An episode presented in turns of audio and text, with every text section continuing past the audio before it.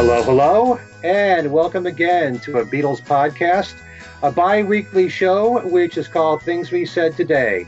This is a program where we discuss anything that has to do with the Beatles' careers, their years together, solo years, their music, their history, whatever comes to mind, sometimes what's going on in the news. I'm Ken Michaels, one of the three regular co-hosts of this show. You might know me for a few other Beatles programs that I host or co-host. Uh, a syndicated Beatles radio program called Every Little Thing. Also a solo Beatles uh, video podcast show now called Talk More Talk. And I'm being joined by my two regular co-hosts of this show. First of all, a man that you've heard on the radio if you live in the New York area for the past thirty-five years, who's been doing an excellent job at W F U V, not only doing his shows, but great interviews on the air, even Beatles specials too. Like a Beatles Christmas special from last year. That's right. You might have caught. And that's our own Darren DeVivo. Hi, Darren. Hello, everyone. How are you? Happy Thanksgiving and happy holidays and happy White Album. And and thanks for uh, thanks for listening and great to be on board. Yep. And we also have our other co-host who's been with us now for about four, maybe five years, I think it might be. But um he worked for many years at the New York Times, writing in their classical department. He's written for Beatle Fan magazine, and he's also written a number of Beatle books, including From the Cavern to the Rooftop, and got that something, How the Beatles, I Want to Hold Your Hand Changed Everything, and he's a freelance writer right now. You'll find many of his articles online on the Beatles. His name is Alan Kozinn. Hi, Alan. Hello, Ken, and hello, everyone. On today's show, we're going to be reviewing the brand new, long-awaited White Album box set that just came out to commemorate the fiftieth anniversary of the Beatles' double album. And before we get to that, as we try to do here in most of our shows, we have a few news items to get to. And um, I want to make sure I bring up that uh, one of the major news items is that uh, last week, Ringo Starr announced that he'll be touring once again with his all-star band, and will also be hitting the United States. And this will be, talk about anniversaries here, the thirtieth anniversary next year of the all-star band. Wow. Hard to believe. It feels like yesterday. Oh, really? It really does. And um, the big change in the all-star band lineup is that very quickly, it seems, Graham Gouldman is out of the band. That was a short stint. Yeah. And uh, back into the band is Hamish Stewart, known for his years in the Average White Band and also for playing in Paul McCartney's band mm-hmm. during the Flowers in the Dirt Off the Ground period and those two tours, those two world tours. And so uh, I I know that um, Ringo will be playing in Japan with this lineup for nine concert dates from March twenty-seventh through April eleventh. The U S tour for Ringo will actually start August first, and it will end September the first. And the full itinerary of the tour will be revealed soon. Uh, you can always check Ringo's website, which is ringo starr dot com. Also, we've been talking about Ringo's brand new book of photos called Another Day in the Life, his follow-up to his previous book of photos, his own personal photos that he took himself, called Photograph. The new book is called Another Day in the Life, and it's from Genesis Publications, and there'll be a limited edition. Uh, I believe it's already been released.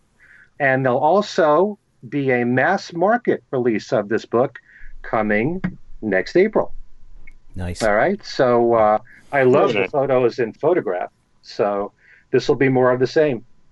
I was so happy to hear that news about another tour. And, uh, you know, bless him. He's... Uh, No slowing down Ringo. He just posted a photo today of him on the way to the gym to work out. So, uh, you know, he's seventy-eight years old and he's in great shape. And you can tell when you see him on stage mm-hmm. you how know, lively th- he is. I was thinking that, uh, you know, we we, we have um, the White Album box set. Imagine just came out. Got the McCartney and Wings box sets coming.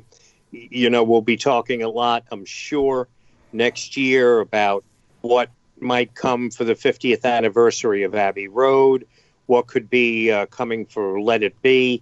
Uh, and I'm thinking, well, we got the thirtieth anniversary of the All-Star Band. I've always felt that there should be an All-Star Band, I don't know if I'd say box set, but multi-disc set, similar to what came out, I don't know how many years ago, So Far, I think was the right. name of it. Yeah. The So Far anthology of the All-Star Band. Uh, I think now would be a good time in twenty nineteen for the thirtieth anniversary of a complete comprehensive All-Star Band set. Or uh, how about getting some of Ringo's albums reissued as part of uh, remixed, uh, maybe not remixed, remastered and reissued. So maybe that could happen next year for the thirtieth anniversary of uh, of the All-Star Band. You know, when we started talking about the Imagine box set, and then we were kind of hoping that this might be a springboard for other similar sets of John's solo music, you can certainly apply that to George's solo catalog and to Ringo's solo catalog. Right. And maybe something could be done. I don't know if it would be as extensive as what Yoko just did. But, uh, you know, it's funny that you're you're saying this, because as I'm listening to this White Album box set, and one of the, the many highlights is this one disc of the Escher demos, I was just thinking about the bootleg of Beware of Abco, which has got all the songs, or many of the songs from All Things Must Pass, of George doing it on acoustic guitar, and he gave that to Phil Spector so he can know the songs. Wouldn't it be cool to have an All Things Must Pass box set and have that disc in there? You know? Oh, yeah. But mm-hmm. I don't know. Mm-hmm. Our imaginations run wild. yeah. And know, around the, think of the possibilities of what could come out, you know? And around the time folks are listening to this, uh, we'll hit the forty-eighth anniversary of All Things Must Pass's release. Mm-hmm. Yeah, that's true. Um, other news, last week we also saw the passing of Stan Lee. And um, I don't know if you guys saw this or not, but Paul McCartney actually had a nice tribute to him online that he posted on his website. And I'm just going to read this because it was a surprise to me what he had to say. He says, "I was lucky enough to meet him. He came over to my office and we sat around for a while chatting about comic books and my admiration for his work. Actually, he was suggesting making a superhero who would wield a Hofner bass guitar. Mm. The guitar, the guitar would have superpowers, and we spent some time imagining what those could be. He had a great sense of humor, and I must say the idea of becoming a, a guitar-wielding superhero in one of his comic books was very appealing. Sending love to his family and friends and always holding happy memories of this great man. Love you, Stan." From Paul. And I was surprised to read this because we heard many years ago, this is going back maybe to the year two thousand, two thousand one, Ringo was talking to Stan Lee about creating a superhero character based on Ringo's persona. I never knew that Stan Lee was talking to Paul. Hmm. Did either of you guys hear about this before this? I don't think so. No, I didn't. I saw the uh, the tribute that you just read. I didn't know about Paul being... being on Stan Stan Lee's mind. Uh, but the Ringo thing, I do remember when that came about, it just never developed. Was it ten years now? Has it been about ten years maybe since we first heard about Ringo, the superhero? Or I think it it's just, I think it's much longer than that. Yeah. It, yeah. Well, uh, and, and it just never, there was never a follow-up on that. No. So for both Paul and Ringo, nothing did materialize, but interesting that they both talked to him about creating characters like this. Right, right. Also, since we're at the symposium, Mark uh, Lapidos was there from the Fest for Beatle Fans, and he had a new program to show us. So for those of us who are wondering who the guest might be for the upcoming Fest for Beatle Fans, it is listed here in the program. And Jack Douglas will be a special guest. Nice that he is returning. Uh, Denny Lane, Lawrence Juber, Alan White from Yes, who, of course, worked with John on the Imagine album, and uh, Instant Karma as well, Mark Rivera, and Jack Oliver will be returning, uh, general manager of Apple Records. So that's going to be the weekend of March the twenty-ninth through the thirty-first, and that'll be at the Hyatt Regency on the Hudson in New York City. I can't right. wait. This is I was so excited to see this lineup of guests. For my personal tastes, this is the best lineup that they've had in many a year. It's always fun to have Denny Lane and Lawrence Juber back, oh, even if it's just one of them. But it's always sweet to have uh, more than one member of Wings uh, around. and, you know, getting, I had the honor of um, interviewing Jack Oliver at the Beatle Fest, I think twenty fifteen, the mm-hmm. New York, the New York, New Jersey Metro Fest, not the Chicago one, but uh, that was the first of the two years where the fest was held in Westchester County. And uh, I interviewed Jack Oliver, and it was a fascinating uh, half hour, and I'm happy he's back. And Alan White, I mean, I'm a big Yes fan, mm-hmm. and it's going to be great to to have uh, Alan White there. And I just recently, a couple of months ago, bought a copy uh, of uh, Alan's solo album, uh, Ramshackled, uh, which was in nice condition. So I'm looking forward to getting that autographed. Uh, so the fest is going to be great this year, coming up at the end, the last weekend in March in Jersey City. That's right. We'll both be there. Uh, hope that, Alan, you can make it. I hope. We'll see. Okay. Well, um, you were talking about superheroes, and then you mentioned Mark Lapidos. So I was going to say, well, you know, Mark would be a, a great superhero if, uh, you know, we could turn Mark Lapidos into a a, a a superhero comic book character. We'll have to find out if Mark ever spoke to Stan Lee about it. He'd be the man to do it. And also, finally, since we're about to talk about the White Album, um, we're happy to announce that it has debuted on the Billboard album charts in the top ten at number six. Yeah. So um, this past year, Egypt Station, Paul McCartney's new album, debuted at number one. The White Album debuts at number six. Some mighty good showings right there for this year for Beatle fans. It's interesting that I, I don't pretend to understand the the Billboard charts anymore. I used to when I was younger, and I would follow them much more religiously. Mm-hmm. But I would have automatically thought that the White Album would have come out like and ended up on a catalog chart, not yep. as one of the, you know, the main top two hundred album listing. But uh, so I wasn't even anticipating uh, people talking about it being a top ten album once again. I saw the article. I, I don't have it in front of me, but I think the last time it was in the top ten was something like March of nineteen sixty-nine. Right. When it last, I think, was at number five, and then it dropped out of the top ten, something like that. Mm-hmm. Spent ten, something like ten non-consecutive weeks at number one. So, and here we are fifty years later, and it's back in the top ten. That's very cool. I don't know the full logic of why it's on the top two hundred charts as opposed to the catalog charts. I always thought if if a catalog item re-enters, it would be only if it's the exact same item. If it's maybe repackaged like this, it's made out to be a new release. Mm-hmm. So maybe maybe, it, maybe that's the consideration here. I'm not sure. Mm-hmm. If anybody else knows, they can write into us. But um, one more thing before we talk about the White Album is the symposium, the White Album symposium that we attended Uh, last week at Monmouth University, and um, this happened all weekend long. In fact, I think it even started on Thursday. Yep. Is that right? That one?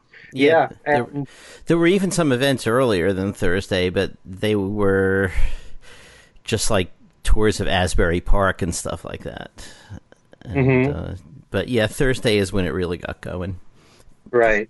And uh, there were panel discussions held throughout the weekend, and so many of them, and it's almost kind of like the Fest for Beatle fans for me, because there's so much going on all at the same time, and you want to you want to see all of it.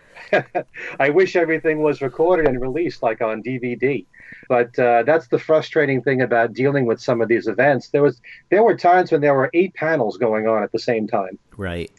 And um, and so many of the people who are in these panels are people that that I know personally or I've interviewed and I want to meet.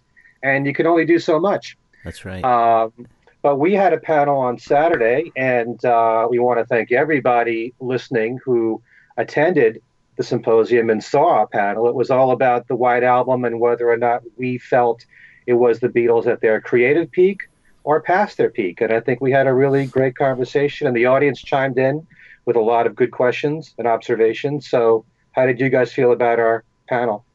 I was uh, thrilled, actually, on a personal standpoint, something that uh, the folks who were there and the uh, folks who listened to our last show, which actually was uh, uh, kind of a condensed version of the panel, the last Things We Said Today uh, show was from the symposium. But on a personal note to myself, I got totally jazzed when I saw the one and only Mark Lewisohn walk in.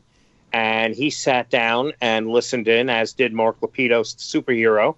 Um, and he was there as well, which I was like, wow, this is very cool. And uh, it was a lot of fun. The symposium was great. What uh, folks don't uh, uh, haven't been mentioned yet is that Alan actually was on three panels at the same time uh, one of the days, which was a pretty impressive feat mm. uh, on Alan's part. I'm kidding, of course. um, but it did seem that way because Alan was on a bunch of things, and I was disappointed uh, that I didn't have the opportunity to see you speak more. Uh, I was only at the uh, symposium for the one day. I know, Ken, you did two days. Mm-hmm. And Alan was there for the whole week, sleeping in his car, and uh, almost. Uh, it was it was a really a great time, and I uh, I hope there is another one. I heard a uh, little birdie say there may very well be one. The uh, Ken Womack is the guy behind uh, the guy behind this White Album Symposium. He is a dean at Monmouth University, as well as a Beatle author, and uh, that's where the symposium was held at Monmouth. And uh, it was a great time, and it was I was in a uh, kind of like high on the White Album for several days after, yeah. because we just really sunk our teeth into the, the White Album. And Alan, um, um, sorry, not Alan, Mark Lewisohn's presentation on Saturday night blew my mind, mm-hmm. and Paul Saltzman talking about the Beatles' time in India uh, mm. was uh, was sweet, and it was uh, it was it was incredible. And again, we'll let you know here on Things We Said Today, if and when there is some other event similar to this. If we can tell them right now. Yes, next, next year, uh, end of September, I think it's twenty-sixth, twenty-seventh, twenty-eighth at the Eastman School of Music in Rochester. There will be an Abbey Road symposium, uh, and that will be directed by John Kovach. I didn't know that. See, folks, that's why I listen to Things We Said Today, to find out these things. I didn't know that. I got to go write that on my calendar when I mm. when we're done recording this. Thank you. Uh, so, uh, actually, I don't know, Alan, this this uh, Abbey Road Symposium, or the one coming, you know, in sixty-nine, oh, that passed fifty years ago, the one coming up in twenty nineteen, any relation to Ken Womack's? Are they working together on this? Do you know? You know, not necessarily. I mean, I, I think he'll probably be at it. Uh, you know, in last year, there was a symposium for Pepper at University of Michigan, which mm-hmm. uh, uh, Walter Everett, I think, uh, was in charge of. So, it, it, you know, it changes. These are all academic symposiums. They're, um There were some really interestingly academic things. Aaron Krerowitz did a thing about modulation, which is the way keys change uh, in mm-hmm. in music, and um, basically had charted all of the modulations and different kinds of modulations the Beatles use, how many songs have them, how many songs don't, what uh, what their particular favorite kind of modulations were, and, you know, not just the White Album, although, you know, he used White Album examples.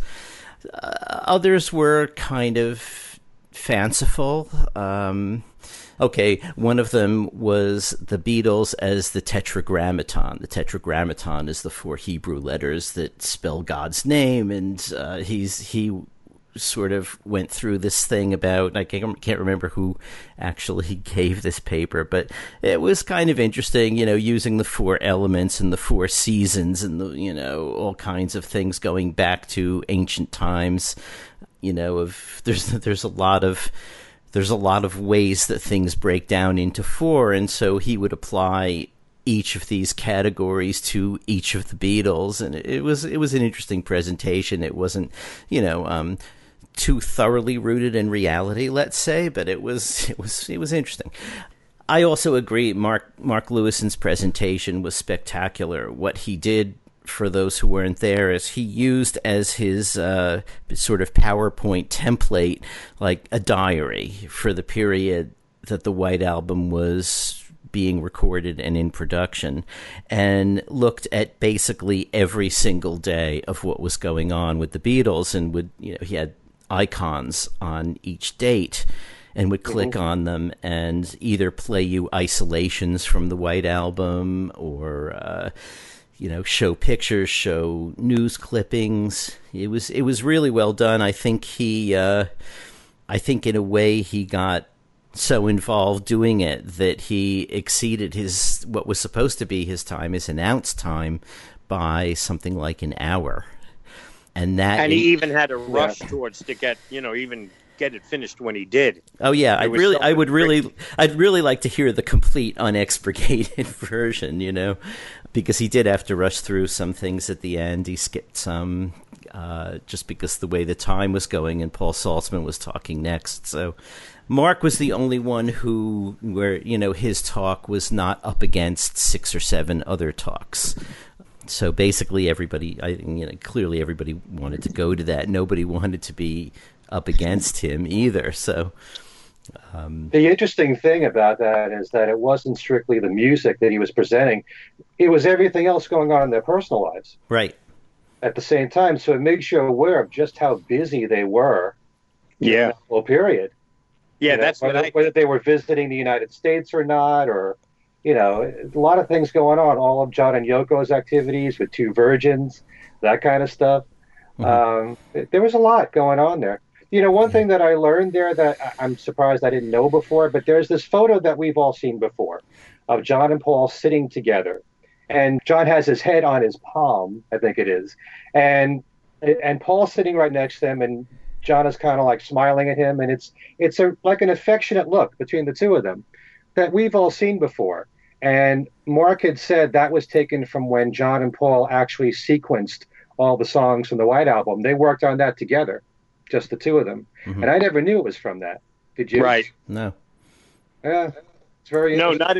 I didn't. And that's what I found interesting, that some of the, there was more than one shot from that, uh, like that uh, series of shots taken uh, at that point when John and Paul were sitting together. And to know that, oh, that was during that marathon twenty-four some odd hour session where they did the sequencing of the White Album just blew my mind, put everything into perspective like I've never had before, mm-hmm. never seen before, never, never, never heard before.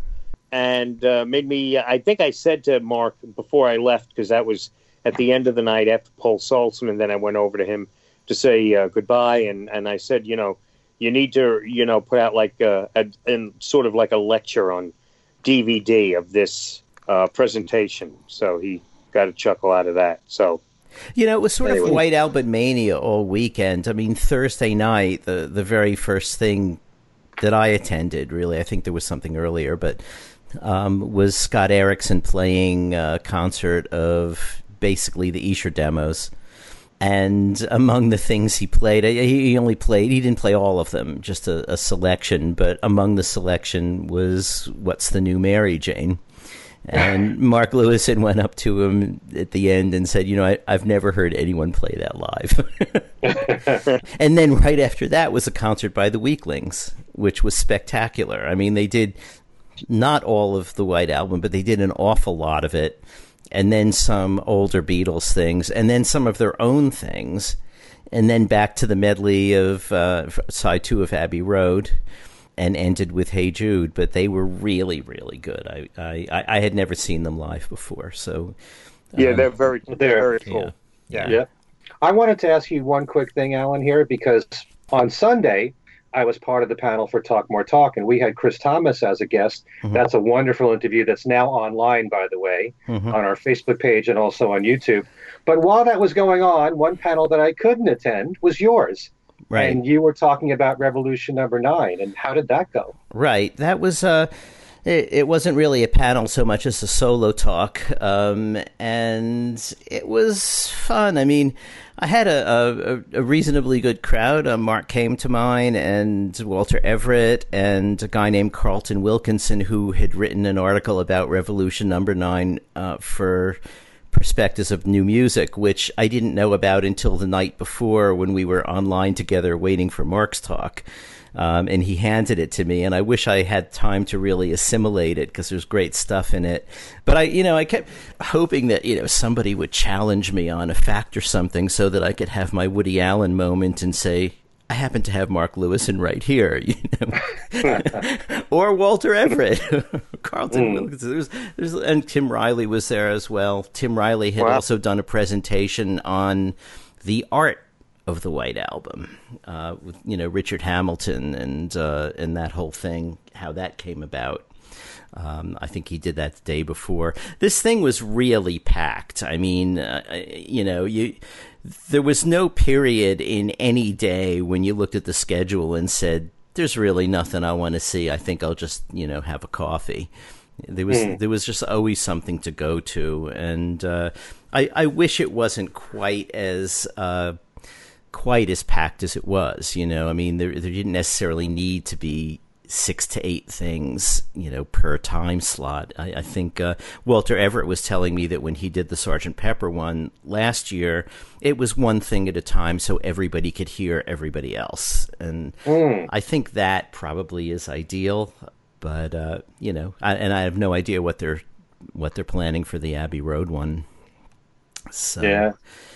And it was extraordinary to see most of the major Beatles authors all, all crammed together, yeah. you know, in, in this one area here, and the talent that was there at uh, in these buildings. It was just amazing. Anyway, so thanks to everyone who attended and, and those that saw our panel, and and uh, hopefully we'll maybe we'll be a part of uh, the one for Abbey Road. Who knows? Mm-hmm. All right, so let's talk about this brand new White Album box set. I've been uh, pretty much entrenched in it for uh, the last several weeks or so. Uh, I've really been listening more so to the outtakes and the demos than the remix. I must confess that I've only listened to the remix once because I've been more curious about everything else. But before I talk about my feelings about it, let's let's hear both of you, your perspectives on it. We'll start with Darren. Uh, what what for you have been the highlights? I mean, there's so many that you can that you can talk about here, but kind of pinpoint, you know, a few of them. Well, uh, I would say that if you if you divided the, the deluxe box up into four sections, you have discs one and two are the original album, but the original album remixed. So it's a it's a bit of a new take on the album, but for all intents and purposes, the album itself is represented on the first two discs. So that would be the first section. The second section would be disc three, which is, I'm assuming, all of the Escher demos. I'm pretty sure it's all the ones that exist, compiled almost as if it were an album in itself. That's disc three. That's the second section. The third section is discs uh, four, five, and six, all outtakes, virtually all previously unreleased. I think there's some instances where you have material that did turn up on Anthology three, right. I guess it would be. Mm-hmm. Uh, but that's minuscule compared, completely dwarfed by the quantity of stuff that has never been heard before, never been issued commercially, I should say. Uh, and then the fourth and final section would be the final disc, which I have not done anything with yet. And, and that's the disc of, of all the different mixes, the five point one, surround sound, et cetera, et cetera. So, you know, I have actually not had the opportunity or the time in the crazy days that have gone down over the past week or so to really sink my teeth into what I'm primarily mostly interested in. And that's the three discs of outtakes, which you just alluded to, Ken, that you're mm-hmm. uh, mostly interested in. Uh, the Escher demos are fantastic to have, but I don't know how many times I'll be putting that on to listen to in its entirety. And although, the, again, fascinating listen and great to have them all available now as opposed to the sampling we got on the Beatles Anthology three album, I did ultimately feel a little skeptical about the, the, the actual album itself and now in remixed form. Uh, as I'm listening to it, I kept couldn't help but think to myself, eh, I hate to play devil's advocate here, but there's nothing wrong with it. But why did we actually need uh, another mix of the White Album when I felt like the box set really should have the definitive remastered version in stereo? I guess the oh nine reissue uh, as part of the box set. There are some very minor differences in the mix, which the value of it, I'm not quite sure. I don't really know if we needed to have this remix. I'm happy we do. But like Ken, I've only gone through it once and found myself, instead of enjoying the music, trying to figure out what's clearer, what's missing, what's buried for some reason in the mix, what's... I never heard that before. But when all was said and done, I thought, you know what, I really think that the standard remaster from oh nine should have been here, and maybe the remix be something that gets put on the uh, the seventh disc of extra alternate mixes. Hmm. That makes sense? You know what I'm saying? Well, I, I can tell you from, from only listening one time to the remix that I noticed a lot of differences. Yeah, uh, it's, they... It's not drastic, but, I mean, so much is clearer that um, I'm not going to say you never heard before, but certain things stand out, and especially, I mean, if, if, you read, if you've read every article on the remix, Ringo's drumming benefits so much from this remix. It's um it's so much clearer to hear, and I do believe it was probably mixed up hotter, and you begin to realize, not that you didn't hear it before, but there's some things that you you weren't aware of that Ringo was playing that might have been buried before.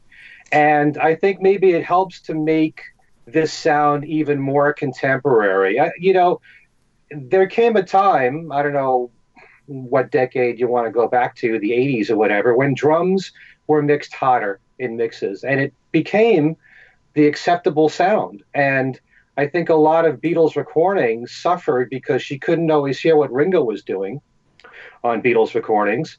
And same thing with Paul's bass. A lot of Paul's bass playing, especially on the early records, I couldn't make out everything that he was playing. So, you know, something like this, when there's more of a separation of the instruments and you can hear more of what's actually being played without a drastic difference in the mix.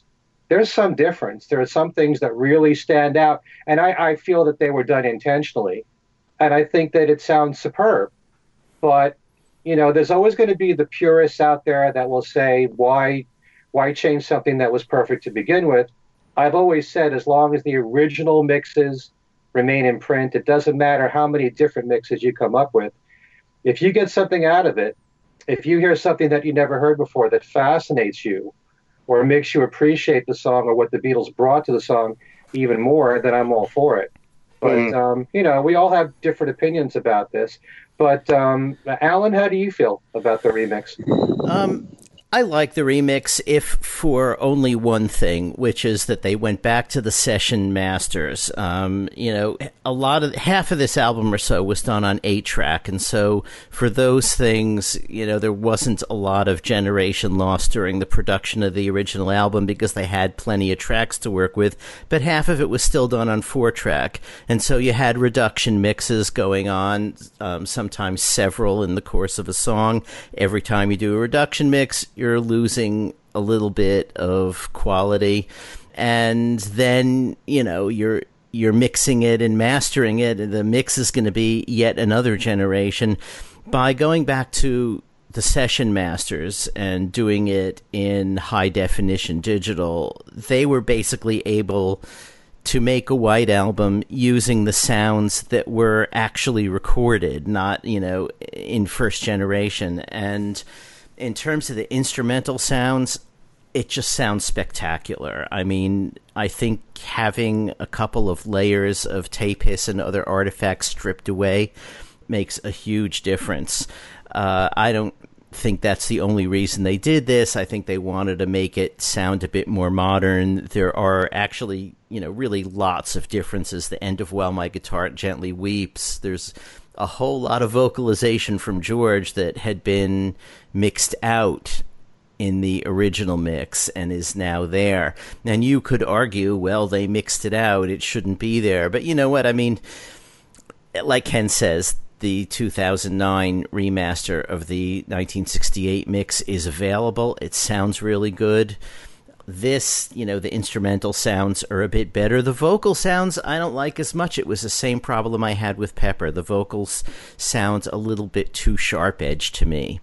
But, mm. you know, it could be you know, if you think about this, I mean, the instrumental sound sounds so much better because we're getting right from the master tape. Why is might that not be the case with the vocal sounds? I mean, maybe the sharper vocal sounds that I'm hearing now is what it sounds like on the master. And I asked Chris Thomas that at the symposium, and he said, yeah, that's true. That's how they sounded, a bit sharper. Now, Chris Thomas doesn't like the new remix very much. Um, we were on a panel together with um, Jeff Slate, Walter Everett, and Bruce Spicer was the sort of M C, uh, and he was playing us tracks and having us react, and, and Chris Thomas, generally speaking, didn't like any of them. And we got into an interesting sort of philosophical discussion of why we like or don't like what we're listening to. He didn't like it because he is thinking in terms of a record, you know, like, uh, you know, John always used to say that, you know, it's it's not just the way what they record and all that. It's that, you know, making it a good sounding record. And to Chris Thomas, the old one was a good sounding record. And the new one, I think, in a way, the clarity bothers him. And for me, I feel that, you know, by hearing the, the basically first generation audio, it's kind of like you're in the studio. So you're hearing a performance, you're sitting in the studio, but it's not like hearing a record. And it could be that where Chris Thomas and I differed is just what we want from the album. You know, I mean, I can hear the nineteen sixty-eight mix and hear the album, but I kind of like the feeling of sitting there in the session hearing these instruments sounding so fresh. You know, it could be that the you know, the vocals, the old vocals sound, you know, warm and rounded, where the new ones sound like a voice going into a microphone through an amplifier coming out of a speaker. And it could be that all of that stuff that I had just said about tape copying and generation loss and tape hiss and all that, that also will take the edge off of a vocal sound. So it could be that what we hear as warm and rounded and natural is actually the result of basically a flaw in the system. Huh. You know what I mean? Yeah. It, it's, I understand what you're saying. It's almost like by making this sound so perfect, it's, it's less of the original experience of what what we heard when we first listened to it. Yeah. So, I mean, I don't hate the, the clarity. Yeah. I, I love the vocals in particular. Yeah. I mean, when I hear things like what really stood out for me, Revolution Number One, mm-hmm. um, I'm hearing more harmonies. I feel like I hear all of them in the studio. Uh, this right. full sound, mm-hmm. you know, that I didn't hear before. Now, maybe that's not the way the Beatles intended it. I mean, the way they intended is the way that it first came out. Well, so was it wrong to like it this way, or should we only oh, think the way the Beatles wanted it? But out? There's a question there, too. Is it what they intended or what they settled for because that's what the technology available could give them? Mm.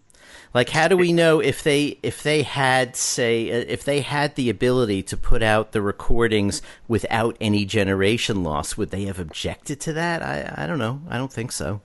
This sounds to me a little like the debate that used to go down as C Ds made inroads and vinyl began to die. Yeah. The uh, purists pref- always said, I prefer how the warmth of vinyl.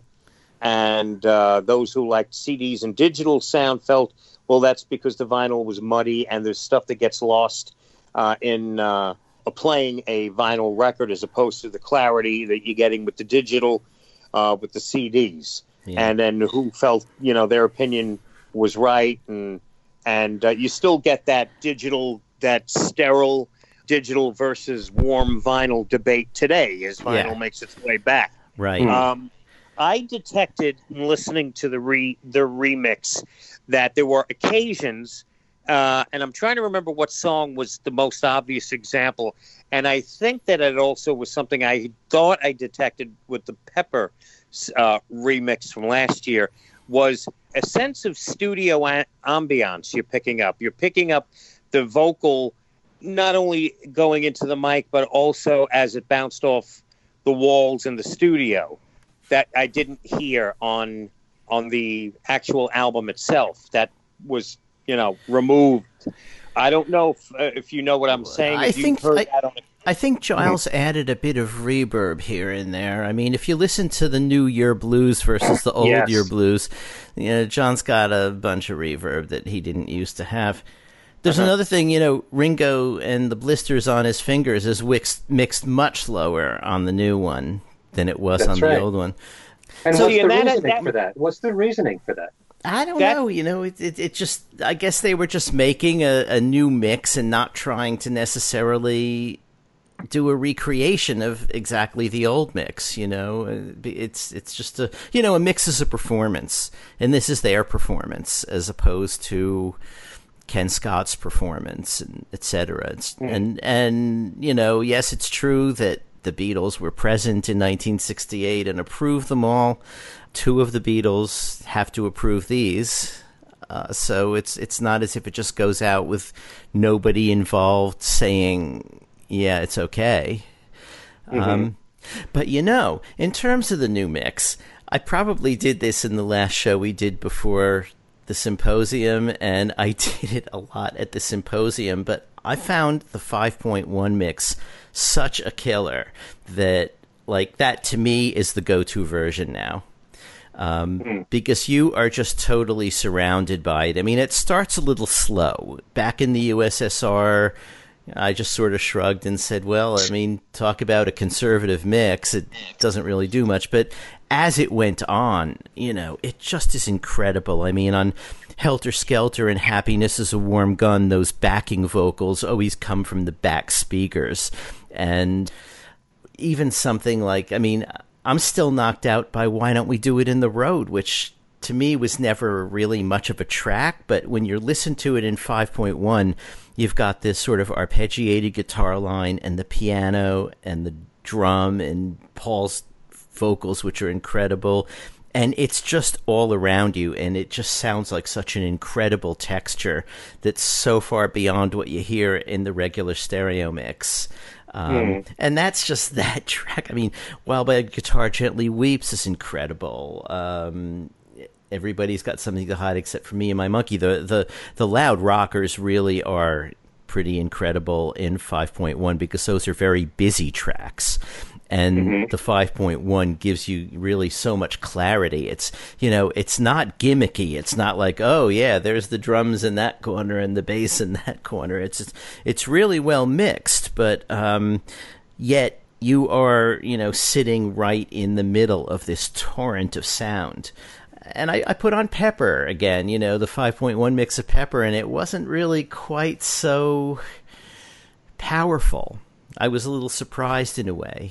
Uh, well, how much, Alan, how much of, of the White Album percentage, roughly, guess a guesstimate, was done on eight track as opposed to four? It's you, roughly half, I think. Um, now, could we, could we uh, I mean, could you be hearing the fact that you're listening to a modern remix of eight track recordings versus all of Pepper being done on four? And you just is you just so much that can be done when you've got that much, you know, those few tracks. It's possible. It's very possible, except for one thing.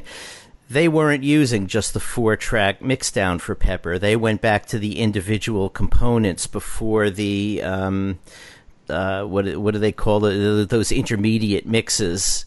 You know, mixdowns? Yeah, the intermediate mixdowns, or the reduction mixes they were called. Yeah. Um, yeah. So when they what they had for Pepper was, you know, if they recorded four tracks and then they mixed three of them down to one on the next tape so that they had three spare tracks, they still have those original tapes of the original separate four tracks, and they've mm-hmm. transferred all of that to digital. So for what they have for Pepper now is beyond an eight-track tape. So they really could have done, I don't know, the same thing. It, it's it's just, I don't know. I think the I think the White Album has also a lot more powerful stuff in a way. I wouldn't have thought that until I heard this. Um, you know, for me, Pepper was sort of the peak in a way, and now now I listen to this and I don't think that at all. So yeah, um, it's it, it, this is also just really the, the best five point one mix of anything I've ever heard, you know, and I've got wow. a lot I've got a lot of them sitting around here. You know, Mark Lewisohn was doing some research in Boston, so he drove up, and um, we spent uh, the weekend, a long weekend, and listened to the five point one mix a number of times, and then went back to Pepper, and then went to some of my other five point one things, and nothing came close to this. You know, mm. it, it really is, is a spectacular job, and... Uh, Like I say, I, I, I don't know if it will, will really always be my go-to, because it's a bit of a pain in the butt to set up five point one. Sometimes you need your T V screen to be the menu and all that stuff, but um, it's kind of worth it. And also, when you hear things isolated, you can hear everything. So, um, you know, you were even talking about, at the symposium, Piggies. Mm-hmm. In five point one, and that you can hear Paul's bass playing, and it almost sounds like he's grunting like a pig. Yeah, yeah, yeah. And that's something I never noticed on the old stereo version. But you know, the it it's so present now. The bass is also mixed higher, so you know you can you can hear that. And uh, so a lot of nice touches that the remix, either in in stereo or in five point one, reveal. Um, you know what I wanted to bring up was one particular song, because on Long, Long, Long, one of the things that I noticed that really stood out, and everybody's talking about Ringo's drums on Long, Long, Long, which are spectacular, but they really mixed up George's vocals. Mm-hmm. And in particular, that first verse, where you're used to George's voice being really soft, they pushed it up a bit. Mm-hmm.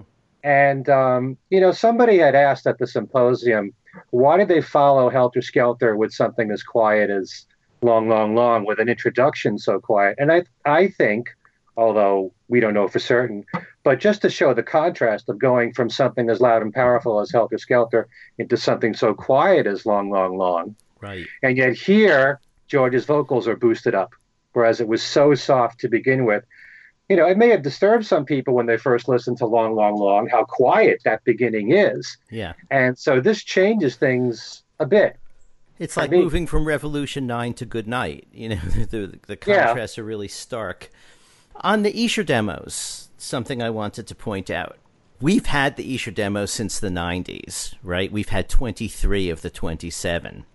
Mm-hmm. And...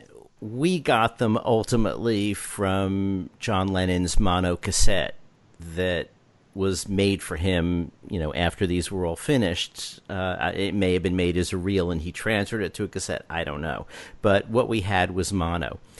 When the anthology came out, it was clear that George had the stereo, or it may even be four-track. I don't know uh, what his equipment was, but he had at least a stereo mix of it that was going to be notably superior, you know, a generation or so less, at least. Mm-hmm. Uh, but it turns out that the Escher demos in stereo are not exactly the same as the Escher demos in mono that we had. I mean, there are there are bits in between the tracks that are on John's tape that they didn't put on this one, and there are even some... you know, overdubs and some talking during the songs that you heard on John's tape, but you didn't hear on these. And someone has, as you would expect, already made a version that brings both versions together. Uh, it's called Kinfawn's Revisited. It's out there on the internet. I'm sure everybody with, you know, any resources can find it. And, uh, you know, it's like that now, in a way, becomes the definitive Escher tape, because it gives us everything that's on the new one, plus the bits from John's tape that were that are now missing from the official one. Mm. It never stops, does it? No. As I'm listening to you guys talk, and I'm thinking about what I said uh, at the top of our White Album discussion about, you know, my, my skepticism about the ne- how how necessary uh, the remix was. And um, I'm realizing that the very first time I listened, I listened to the three-disc edition. I didn't listen to the box set. And what I was craving as I was listening to the three-disc edition was the outtakes. Mm-hmm. And the three-disc edition does not include the outtakes. which I, the more and more I think about it, especially now as we're having this discussion, I'm thinking the people who, the folks who buy the three disc edition are really missing out mm-hmm. on what is the treasure, in my opinion, of the box set. Right. And that's the three discs of unreleased outtakes. Mm-hmm. To get the three disc set where you're getting the White Album, but the remix and the Escher demos and nothing, nothing else. Just feeling that, you know, I wanted more. And two thirds of this three disc set is what I know already with subtle changes. Mm-hmm. So I think that my opinion might, ha- uh, my opinion, my negative opinion of the the remix may have come from that. And now as I'm hearing you guys take a different perspective, I'm like, no, I don't want it to be known that I don't like the the the remix. I do, and I'm glad it was done. Just that my initial impression was that this is two-thirds of this long-awaited set, and, you know, where's the beef? Right. Uh, but, the you know, and I, and I strongly urge everyone listening, the way to go with this is to go with the big box set. Getting the three-disc is uh, almost like a tease. But you need to go for the, the gusto here, because to hear the whole thing, to hear the original album in a new light to, with all of the outtakes and the demos, that's the true way to go with this. If you're going all out, if, you, if you're going, you know, you got to go with the, the box set. Um, well, well, the box set is more designed for people like us and for the more hardcore fans who, you know, want to hear different takes and hear the development of songs. And it interests those people, those kind of fans. I think the, the three disc set that you mentioned with just the Escher demos and the remix, that's more for the casual fan, for the new Beatle fan that's out there. But should the and, new Beatle fan, shouldn't the new Beatle fan just go then to the two thousand nine C D? You know yeah, only only the fact is that, you know, they're doing this for the fiftieth anniversary. If you want to honor that, listen to a new remix that sounds, you know, to some ears, more contemporary sounding. Plus, you get one extra disc of demos. Demos are a big attraction these days, I think, for a lot of people, just to hear how songs started out in the very beginning. But it's real difficult to, you know, if you're going to make different variations, which they do in every single one of these archive series, you got to have one that's more catering towards the casual and one that's more for the for the hardcore. And that's how it is with all the McCartney archived uh releases, and that's how it was for the Imagine one. You know, that's that's just the way that it's that it's been designed. Right, right. Yeah, I, so my opinion was probably formed, and now I'm going to try to, you know, kind of change my my thinking a little bit. Formed because the first time I listened to a fiftieth anniversary edition, it was listening to the three disc and not getting what I knew was that out there in the box set. And that's all of the outtakes right. spread out in three C Ds. That's a lot of outtakes. And you and, can't expect a, a new fan or a casual fan to want to shell out whatever it is, one hundred forty-nine dollars or more for a box set. No, that, you're that's right. quite a, quite a lot. So, but then, I, but then again, I would feel like the casual fan who's not willing to spend that really should concentrate on the original mix of the album, which is available on the what is now an old two thousand nine C D release. Mm-hmm. Uh, you know, and the remix is kind of more for the hardcore fan, maybe the second tier hardcore fan. We're going to divide fandom into all these different subdivisions. um, but in any event, and then I was of, of course uh, analyzing this three C D packaging. You know, I would have liked little three by five photographs of the four individual uh, pictures that were eight by tens on the original album. But anyway, uh, just a little esoteric point there mm-hmm. about uh, packaging. But, yeah, the gold is in those three discs of outtakes in my book. Yeah.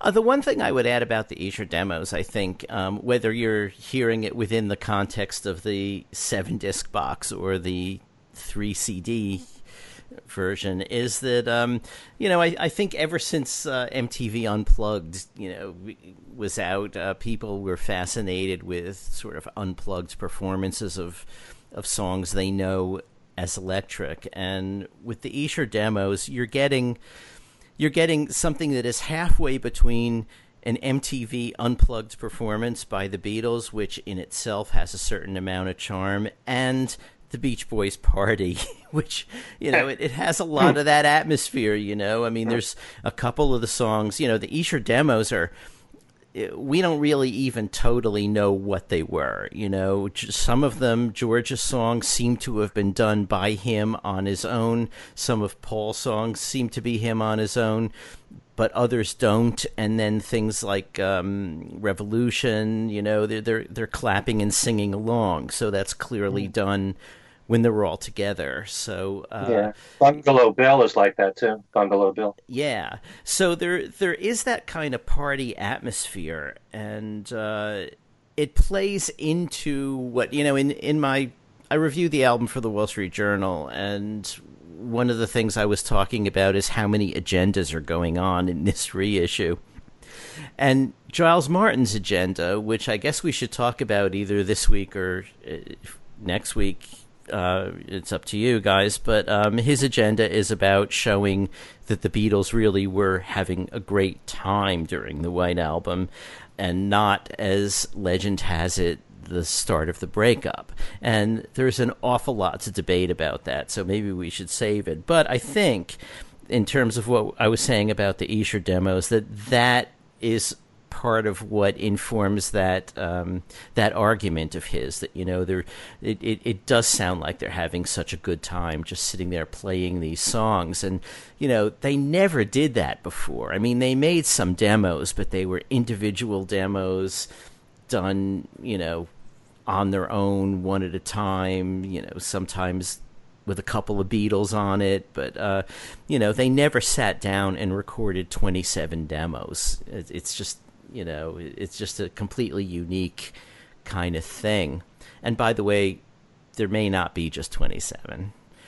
Um, it's very possible that they chose twenty-seven because the word out there has been that there were twenty-seven, but there may be a couple more. Um, I'm not sure why people believe that, um, but some people who are pretty well connected and really know this stuff seem to believe it. So I'll just put that mm. out there, and if um, any information to, comes our way, that will be handy.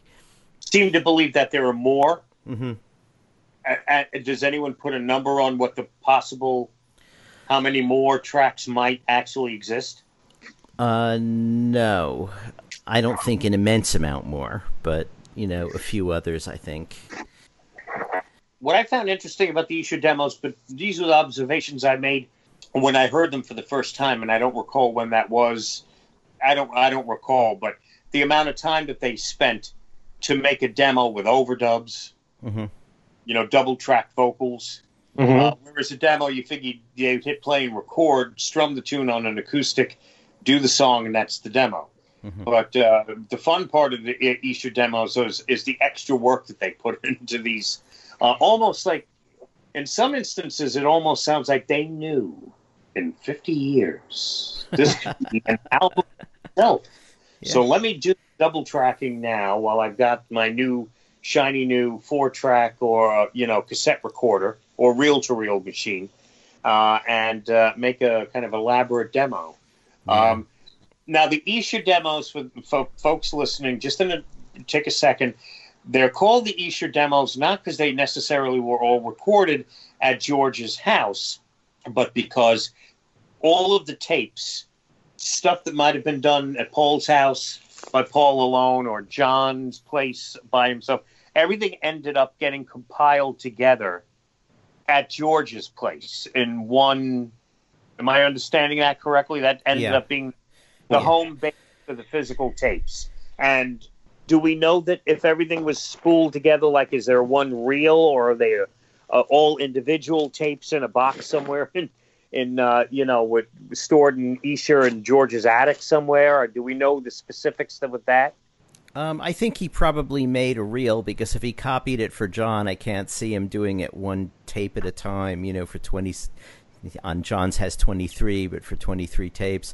They probably compiled them into a reel. And they had intended to rehearse a bit more uh, before going in to record the, the the album. And the Esher session, let's call it, uh, was basically the only day that they did get together to rehearse. Um, and we now may have a date for it, by the way. As, as you notice that um, in his talk, uh, Mark Lewisohn ascribed it to May twenty-seventh. And during on May twenty-seventh, if that's the date, what took place? And they all listened together to everything they had recorded and started. Uh... Well, the time that they got together at Esher with all these demos, either finishing recording them or bringing them along, compiling them, whatever it was, right, seems to have been May twenty-seventh, according to Mark Lewisohn. But he didn't say what his reasoning was. But that left only three more days before the sessions began. And um, they had intended to do some more rehearsal. I mean, Paul says that in, in some interviews. Um, he says, we, we expected to rehearse these, spend several days rehearsing these, but in the end we only got one day. So the one day we know of is when they were at Esher. Hmm, wow. And maybe that day they did other numbers besides the twenty-seven. Possibly. See, the thing is that not everything on the White Album was written in Rishikesh, or even necessarily before the White Album sessions began. Some of them were, were written since. Um, so the only things they could have done at Esher were things they already had by then, obviously, and probably mostly the things that they did in Rishikesh. And so there are some missing, like, you know, Goodnight, for instance. There's no Esher demo of Goodnight, but it was written in Rishikesh.